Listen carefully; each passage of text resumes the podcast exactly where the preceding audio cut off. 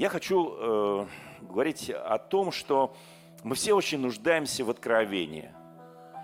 Э, в откровении вот утром просыпаешься, молишься, и очень хочется, чтобы Бог тебе открыл тайны сегодняшнего дня – какова воля его на сегодняшний день, какие будут особенности сегодняшнего дня, с чем ты столкнешься, э, что тебе встретится, чтобы он дал тебе мудрость, откровение, чтобы он дал тебе слово, чтобы он тебя хранил, вел, ну, предупреждал и так далее, потому что жизнь, она такая штука, вот, можно, э, если э, не молишься, если не читаешь слово, то и нет откровения, да, потому что наивернейшее пророческое слово – это, естественно, Библия, да, написано «Дух Иисуса Христа есть Дух пророчества. Помните, да? Все написано, мы это все теоретически знаем.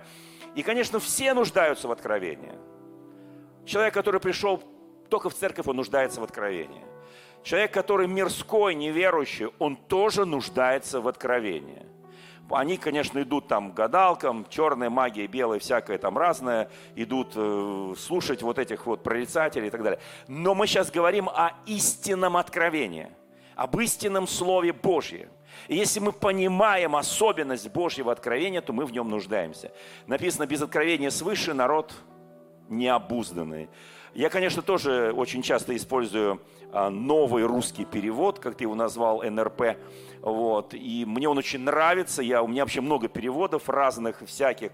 Вот. Но самое мне вот подходит больше всего, э, ну, синодальный это как бы канон, тут уже ни туда, ни вправо, ни влево там стреляют. Вот. Но мне очень нравится греческий подстрочник – вот я просто рекомендую. Есть греческий подстрочник Нового Завета, а Септуагинт, это перевод 70, э, там тоже есть интересный подстрочник, и там есть потрясающие вещи. Вот то, что ты сегодня читал, они прямо в десятку бьют.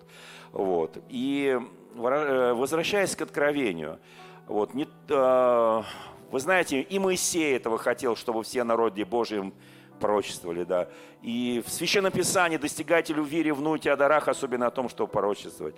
Конечно, слово «пророчествующий» принципиально отличается от слова «пророк». Пророк – это пятигранное служение, пророчествующий – это все мы. И у меня мама была пророком. Вот у моя родная мама, вот у меня папа был э, епископ, узник за Христа, а мама была пророчество. При этом они с папой успели родить 10 детей. Поэтому я вот старший, а моя младшая сестра меня моложе на 26 лет. Я когда шел в родильный дом забирать своего третьего ребенка, ну, так как раз тут и сестра появилась через пару месяцев после этого. И вот э, весь роддом вышел смотреть, как старший брат забирает младшую сестру. При этом все знали, что я перед этим там еще троих забрал, своих уже. Вот. Поэтому я очень благодарю маме, что она дала столько много жизней. И вы знаете, э, это большое благословение, большие семьи. Я просто вас благословляю. Вот, чтобы, так сказать, вы помнили об этом. Это великое благословение. Да. А, вы знаете, мы все, вот Ветхий Завет, Новый Завет, разные пророческие действия, разные пророческие служения, разное помазание пророков, разные откровения. Но я хочу сегодня коснуться того, что мы все ждем – чтобы пророк, ну, сейчас говорю больше о пророке, наверное, а в меньшей степени пророчествующий. Конечно, э, очень важно, чтобы были в церкви такие люди, да, и апостолы, и пророки, и учителя, и так далее. Но мы ждем, чтобы пророк, а мы же христиане с вами, мы же верующие, чтобы он как-то вот сказал нам глубины, чтобы открыл нам вот какие-то вещи, чтобы повел нас. И мы, конечно, меньше всего ждем – чтобы пророк, придя к нам, сказал то, что нас просто убьет. Именно негативное что-то о нашей жизни. Потому что мы считаем себя достаточно праведными. В Иисусе Христе мы все праведники, да и аминь. Мы все освящены Его божественным освящением. Мы все, наши имена, как написано, записаны на небесах. И, естественно, мы не ждем вот что-то такого радикального, которое нас ранило, даже убило. Давайте посмотрим один пример очень благочестивого человека, который ожидал, ждал пророка. Он ждал и надеялся. Он, ждал, он был царь, один из самых благочестивых царей Израиля. Один из самых благочестивых. Царь, который восстановил поклонение истинному Богу. Царь, который срубил там дубравы и много что разрушил жертвенники, потому что в Израиле была некая традиция, восстает праведный царь, все идут в храмы. Восстает нечестивый царь, все начинают грешить с ненасытимостью. И вот после такого нечестивого царя восстал хороший царь, благодатный царь, благословенный царь. И в 39 лет он заболел – возраст такой не очень, да. Помните, Моисей говорил 70 лет жизни человеку, при большей крепости 80, сам прожил 120. Слава Богу за него. Поэтому всем желаю 120. 38 глава пророка Исаия. Итак, очень хороший царь, благочестивейший царь. И здесь написано, в те дни, звали его Езекия. В те дни заболел Езекия смертельно. И пришел к нему пророк Исаия. Вы знаете, вот на самом деле вот я всегда радуюсь и радовался. Сейчас меньше, конечно, вот таких сильных пророков. Я просто помню маму свою. Идет суд над моим папой. Э, суд уже, э, он уже вернулся с первых уз. Э, через несколько лет его опять арестовывают за то же самое, что он священник, пастырь. Идет суд. Здесь, в Москве все это происходило. Идет суд, и там прокурор, там все жестко. И моя мама получает от Господа откровение, что она должна встать во время судебного процесса и сказать, что ее мужу дадут вот столько-то лет. Вы понимаете, это же серьезный вызов. Это, это, это советское время, 60-й год. Э, ну, его год там продержали, 61-й там следствие шло. И обычно судили в день какой-то памятной. Вот, допустим, это было 22 апреля, день рождения Ленина. Кто Ленина помнит еще? И вот в этот день нужно было выносить приговор, так называемым вот этим вот, так сказать, священнослужителем. И там прокурор говорит, а гособвинитель выступает. Моя мама встает, ну как, она в зале сидит, и говорит, что так говорит Господь, ваша честь, судья, вы дадите моему мужу вот столько лет и садиться. Вы знаете, это было настолько вызывающе. Ну, я там сразу раз, там из зала вывели, там, что вот вы там женщина, там кликуши, ну, в таком духе все. Вот. Ей дали через несколько дней, когда завершился судебный процесс, ровно столько лет. Не как сказал прокурор, не как готовила следствие, а как сказала моя мама. Поэтому я знаю, что такое действие пророка. И я знаю, как оно ответственно. И я понимаю, что если пророчество не исполняется, то значит пророк не истинный. Так испытывали раньше пророков. И мы так испытывали их в нашей э, церкви катакомной советского периода нашей истории. Так именно испытывали всех пророков. Вы знаете, Здесь приходит пророк. И всегда, когда мы ожидали приезда пророков, их было в советское время достаточно. И они были и в Украине, в России, особенно в Беларуси. Есть кто-то из Беларуси? Нет, никого нет. Это просто было такое место пророков. Там в Полесье, еще какие-то, Пинск такой городочек есть. И там было очень много пророков. У них, видимо, какое-то особое помазание.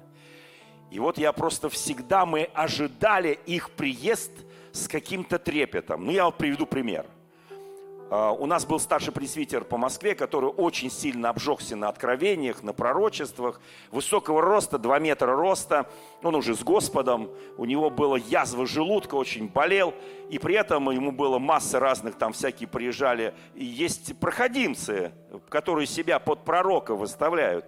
Вот. И он просто прекратил верить пророчествам. Ну, прекратил. Бывает такое дело.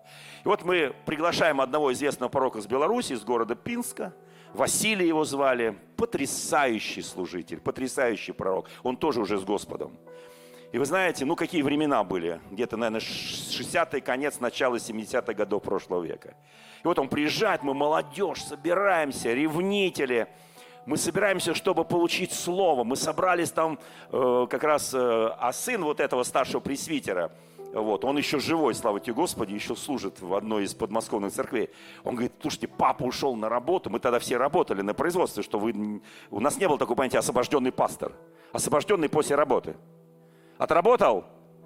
И вечером, пожалуйста, служи. В воскресенье служи, а в понедельник рано утром на работу. На предприятие, на заводы, неважно где, кем ты работал. И я точно так. Первые 17 лет я работал, а вечером служил. Вы знаете, я вам скажу простую вещь. Вот. И сын говорит, папа не будет. Вы, говорит, молодежь, все к нам приезжайте. У них такой большой дом, просторный, в пригороде Москвы. Есть такое местечко Щербинка. Сейчас это Москва уже. Мы приехали, собрались. Начинается действие. Порог ходит, подходит каждому, так говорит Господь. Так. Мы такие восторженные, все там разное слово, там и, и очень такое ободряющее, и где-то такое, вы знаете, э, скажем, обличающее. Мы слушаем. И вдруг распахив самый разгар. Распахивается дверь, и заходит наш старший пресвитер, старший пастор московских церквей. У него на, на глазах написано, что это за бесчестие, что это здесь за такой вот, э, не буду плохие слова говорить. И он просто стоит, он весь возмущен, он начинает махать руками, мол, прекратите, прекратите. это старший пресвитер, который разочаровался – в действиях пророков, который не верил, уже и в исцеление не верил. Ну сколько лет можно молиться о своей язве, там кровь идет со страшной силой. Знаете, и он так закричал даже, прекратить, во имя Иисуса. Мы тогда имя Иисуса и по правильному, не по правильному использовали. Вот. Вы знаете, пророк останавливается, прекращает молиться, подходит к этому старшему пресвитеру. Он под два метра пресвитер, пророк метр с кепкой. Он подходит, смотрит так на него наверх, начинает молиться, молится, а тот стоит прям весь вот... Вот если бы мы не были христиане, то бы что-то такое произошло бы что-нибудь. Он начинает молиться, пророк вот так начинает медленно сжимать кулак – знаете, я это не видел ни до, ни после. Слава тебе, Господи. Но то, что я увидел, вот так сжимать кулак публично, чтобы мы все молодежь видели, размахивается, и со всего маху он бьет его в живот. Это была немая сцена, к нам приехал ревизор. Старший пресвитер согнулся. Я так представляю, что это было, да, он согнулся – знаете, вот два метра согнулись.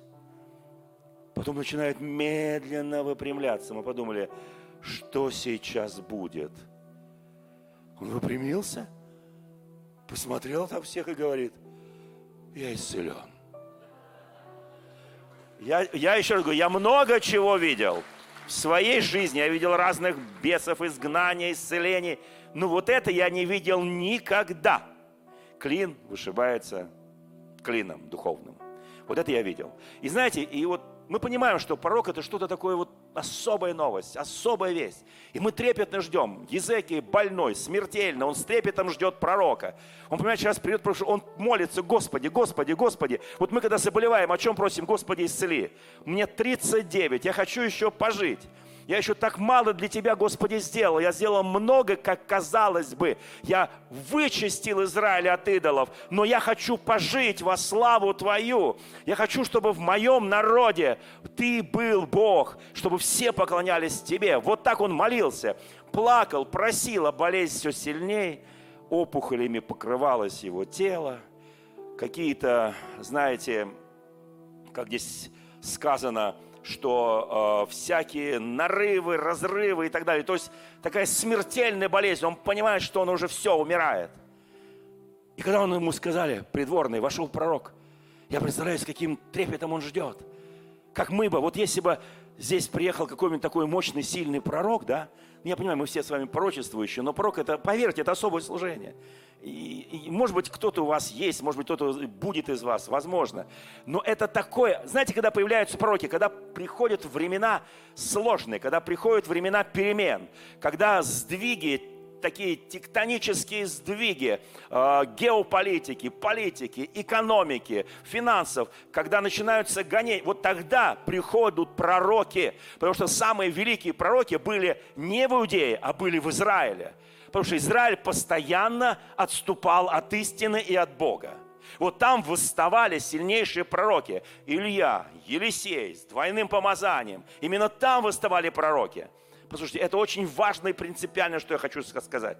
И он ждет, он ожидает. Вот сейчас зайдет пророк. Вот сейчас будет какой-то ко мне. Я же молился, я же просил. Мы же с вами, ну, 39 лет. Поднимите руку, кому больше, чем 39. А кому до 39. Я вам сейчас скажу страшную статистику, нехорошую статистику. Несколько дней назад население мира наконец достигло точки 8 миллиардов. Нас 8 миллиардов, слава Богу. 8 миллиардов. Послушайте, но есть другая статистика, более страшная.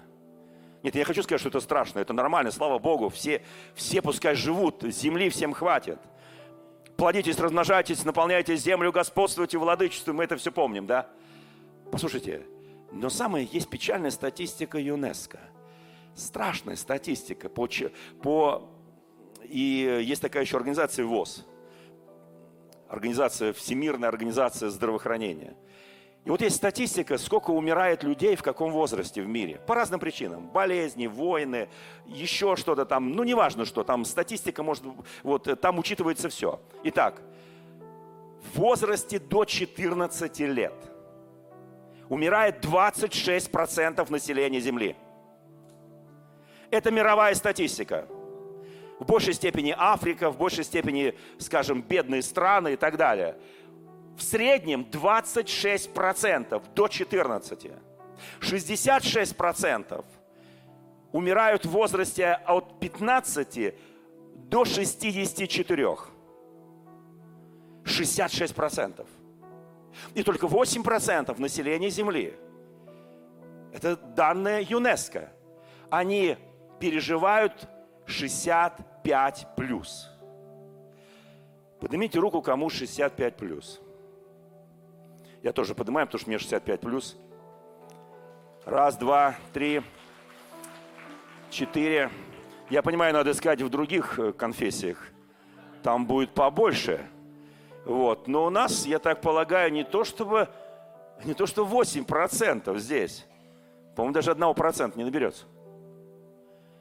Нас так мало, которые 65 плюс. Нам кажется, что их много. Но на самом деле их мало. 39. Открывается дверь в царскую опочивальню, придворные приглашают пророка. Знаешь, что такое пророк Ветхого Завета? Да и по-настоящему пророк Нового Завета тоже. Им запрещено было интерпретировать свое пророчество, детализировать его, объяснять.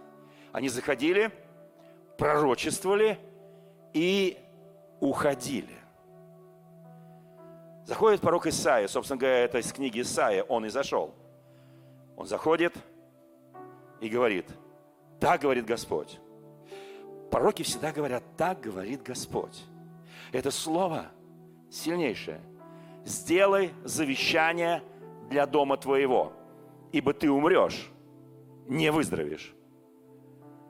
Кто хотел бы в 39 лет это услышать?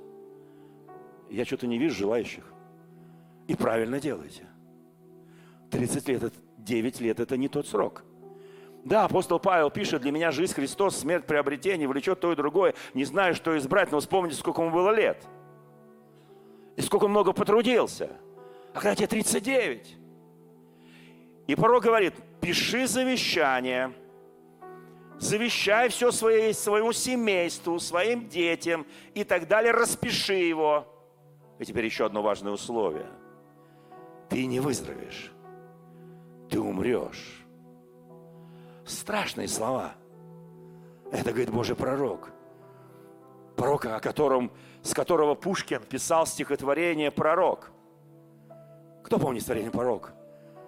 Интересное стихотворение. Пушкин находится в глубокой депрессии, он прячется, потому что он друг декабристов. Его должны арестовать и послать тоже в Сибирь.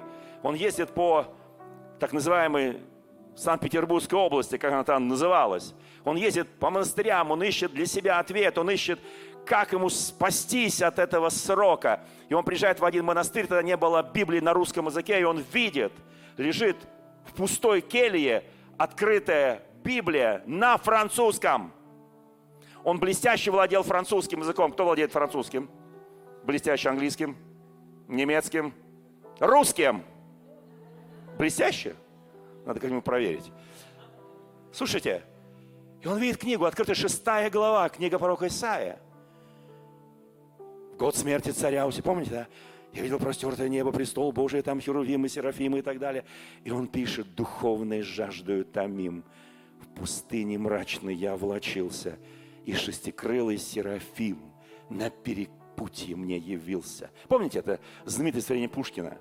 Выучите его наизусть, оно пригодится. Иди глаголом, жги сердца людей. Это сильное слово. Вы знаете, и вот здесь пророк. И он говорит – разворачивается и уходит. Бедный этот царь не успевает, а он благочестивый. Он очень богобоязненный. Он даже не успевает сказать, подожди, подожди, пророк, что-то ты, наверное, перепутал комнату, ты перепутал адрес. Это не мне. Я, я человек, который боящийся Бога. Я сделал столько много. Он начинает перечислять. Он поворачивается к стене, начинает плакать. А след пророка уже простыл. Он уже у себя дома. Город маленький, древний город.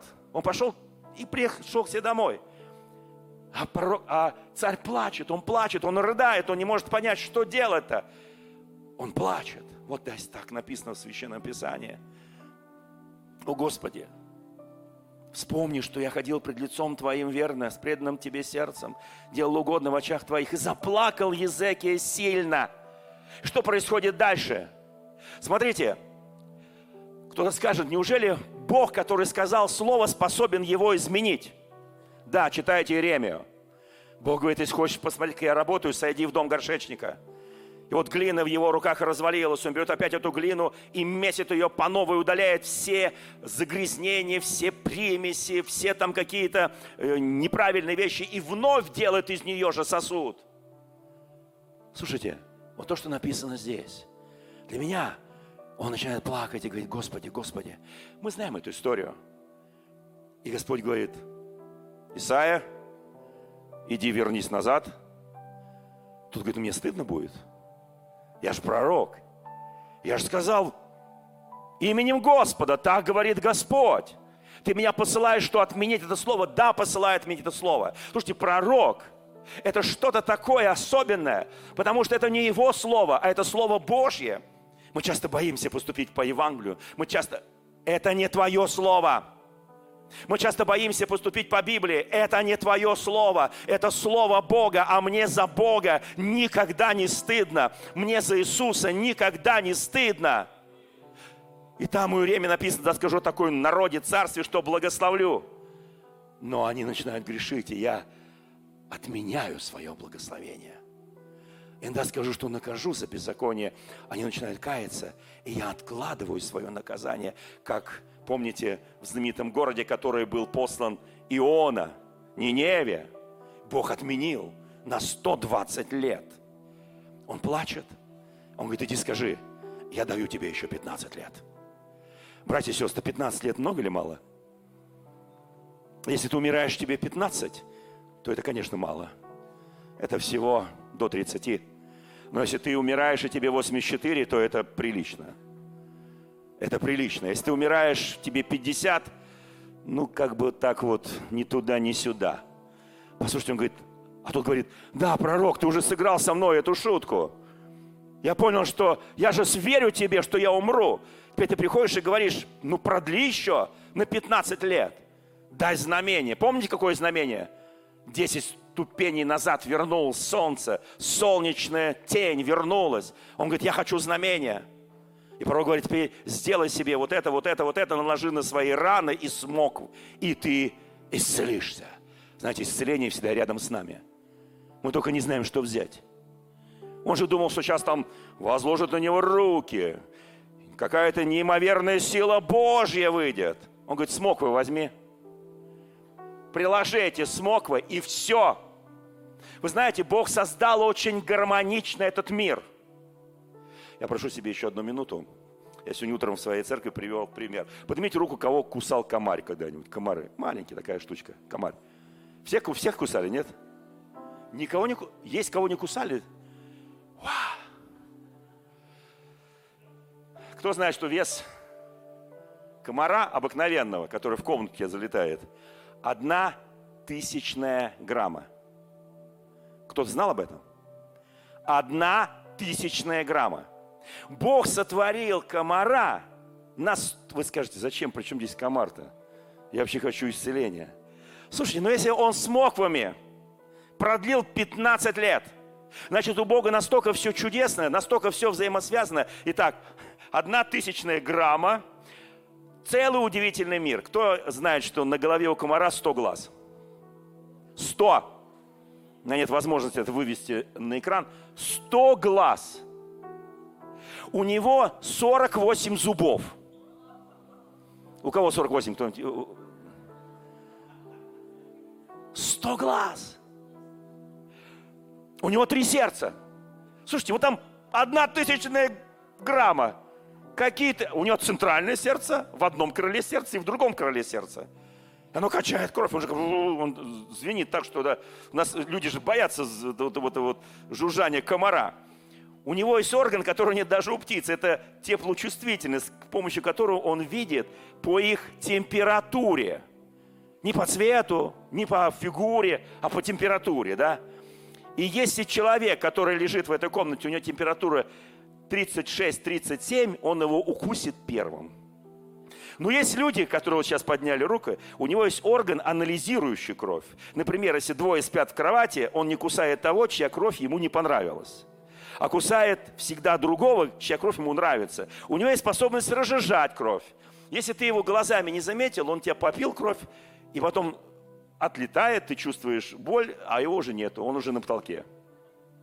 Послушайте, вот эта вот тварь такая, кусачая, пьющая кровь, вот этот кровососик маленький, да, сотворен Богом.